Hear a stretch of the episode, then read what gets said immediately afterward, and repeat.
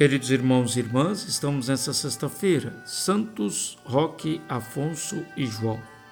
Roque paraguaio e dois espanhóis, Afonso e João, foram presbíteros jesuítas que no século XVII doaram a vida em defesa dos povos indígenas da América do Sul, canonizados pelo Papa São João Paulo II em 1988, ficaram conhecidos como os mártires das reduções jesuíticas. Exemplo desses mártires jesuítas, somos convidados a caminhar perseverantes na fé que professamos. Hoje, o texto da palavra do Senhor, 1 Macabeus, capítulo 4, versículos 36 a 37, 52 a 59. Naqueles dias, Judas e seus irmãos disseram: Nossos inimigos foram esmagados. Vamos purificar o lugar santo e reconsagrá-lo. Todo o exército então se reuniu e subiu ao monte Sião, no vigésimo quinto dia do nono mês, chamado Casleu, do ano 148, levantaram-se ao romper da aurora e ofereceram sacrifício conforme a lei sobre o novo altar dos holocaustos que haviam construído. O altar foi novamente consagrado ao som de cânticos, acompanhados de cítaras, harpas e símbolos, na mesma época do ano e no mesmo dia em que os pagãos o haviam profanado. Todo o povo prostrou-se com o rosto em terra para adorar e louvar a Deus, que lhes tinha dado um feliz triunfo. Durante oito dias celebraram a dedicação do altar, oferecendo com alegria holocaustos e sacrifícios de comunhão e de louvor. Ornaram com coroas de ouro e pequenos escudos a fachada do templo reconstruíram as entradas e os alojamentos, nos quais colocaram portas. Grande alegria tomou conta do povo, pois fora reparado o ultraje infringido pelos pagãos. De comum acordo com os irmãos e toda a Assembleia de Israel, Judas determinou que os dias da dedicação do altar fossem celebrados anualmente, com alegres festejos no tempo exato, durante oito dias, a partir do dia 25 do mês de Casleu. Palavra do Senhor. Quem permanece no Senhor tem a vitória. Por não suportar que a casa de oração seja transformada e destruída e levada ao ultraje e às abominações, e ao mesmo tempo foi também contaminada e manchada pelos ultrajes da idolatria, Judas vence esse combate com os pagãos, os que eram inimigos de Israel, e o Senhor lhes dá a vitória, e eles novamente consagram o altar, oferecem sacrifícios onde antes o templo havia sido profanado é preciso a gente também reunir o coração diante de Deus, reunir a confiança diante de Deus. Muitas vezes nós profanamos o nosso coração com dúvidas, com mentiras, com falsas intenções, com ultrajes de pensamentos, atitudes, palavras. Por isso que antes da missa, nesse processo de querer o céu, nós temos o ato de contrição dentro do processo da missa. Eu confesso a Deus Todo-Poderoso que pequei muitas vezes, então nós também quase somos tentados a abandonar o Senhor. Mas quando ficamos, ficamos firmes, né? Nós somos de fato felizes, porque o Senhor nos dá um triunfo e nele podemos entrar em comunhão de louvor, sacrifício, adoração, oração, porque grande alegria toma conta do povo que é fiel ao Senhor porque o Senhor não nos abandona. Parece que estamos sozinhos, mas não. Aquele que permanece em oração tem um triunfo, e os nossos inimigos serão esmagados, porque são também inimigos de Deus. Se nós formos amigos de Deus, nós podemos também perceber quem são seus inimigos.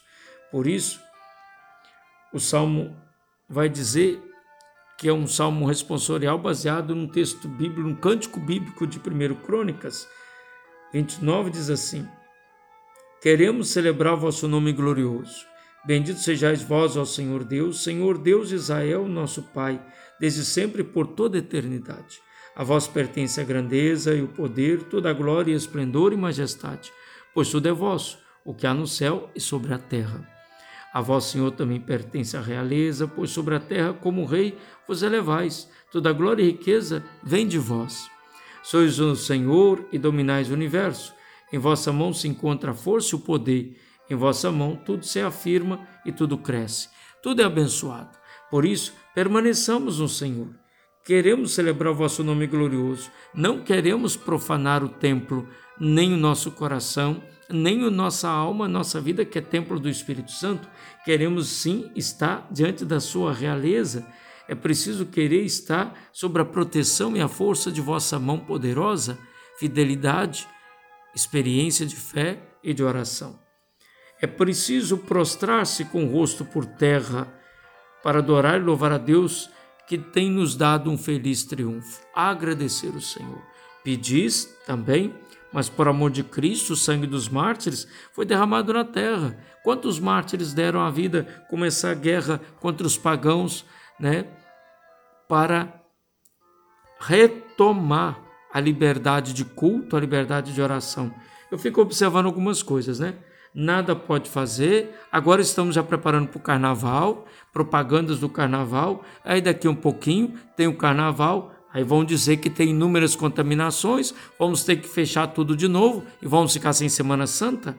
Interessante, no carnaval nós também vamos usar máscara. No carnaval será pedido o passaporte, aquela carteirinha que somos todos vacinados. As vacinas têm efeito 100%. Interessante, né? Será que nós estamos cultuando um paganismo ou estamos na fidelidade do evangelho? E aí depois, então, quando chegar o carnaval, como foi feito há uns anos atrás, né? Que diz que não tinha nenhum problema, podíamos celebrar o carnaval, logo depois lockdown. Fecha tudo. Não tem missa, não tem celebração, não podemos isso, não podemos aquilo. Será que nós vamos enfrentar mais uma profanação do templo santo do Senhor? Sem fazer nada? Interessante que Matatias, os textos dessa semana, até enfrentaram o rei etíope, né? O rei que estava, o nome dele até diferente, né? Etíoco. O rei foi enfrentado e seu império caiu e Deus mostrou poder e glória. E nós estamos levando a sério? Pois bem, Lucas, São Lucas, no capítulo 19, 45 a 48, diz assim: que naquele tempo Jesus entrou no templo e começou a expulsar os vendedores. E disse: Está escrito: Minha casa será casa de oração. No entanto, vós fizeste dela um antro de ladrões. Jesus ensinava todos os dias no templo. Os sumos sacerdotes, os mestres da lei os notáveis do povo procuravam modo de matá-lo, mas não sabiam o que fazer porque o povo todo ficava fascinado quando ouvia Jesus falar. O que nós estamos falando das nossas igrejas?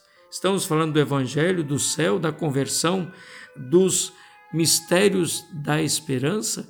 Ou nós estamos falando de políticas, ideologias, ou estamos falando tendenciosamente, seja para a esquerda, seja para a direita, de uma coisa ou de outra? Nós estamos falando do Evangelho? Pois bem, o texto de Macabeus, na quinta-feira, diz assim: Não atenderemos às ordens do rei e não nos desviaremos de nossa religião nem para a direita e nem para a esquerda, muito menos para o central. Nós precisamos ter Jesus como centro da nossa vida. Os mártires tiveram Jesus como centro de sua vida, mas nós estamos fazendo a casa de Deus uma casa de oração. Estamos fazendo a nossa oração de súplica pela vitória contra os inimigos de Deus? Estamos clamando justiça nesse país e nesse mundo? Estamos clamando verdade nesse mundo? Ou estamos de novo seduzidos por uma ideia pagã, onde daqui a um pouquinho vamos pular o carnaval, mas na hora de ir para a Semana Santa, vamos dizer: não podemos, tem que ficar em casa, porque vamos contaminar a minha vovó, a minha mamãe, o meu papai. Ou seja, para Deus, tudo tem contaminação. Mas, para o mundo, tudo podemos fazer. Penso que nós devemos ter zelo e cuidado para todas as coisas e devemos discernir, como diz Paulo, tudo me é permitido, mas em tudo me convém. Será que convém ao cristão abandonar a sua fé e entrar em diversas ideologias, seja de esquerda, seja de direita? Eu não estou fazendo aqui críticas governamentais e nem apoio governamental.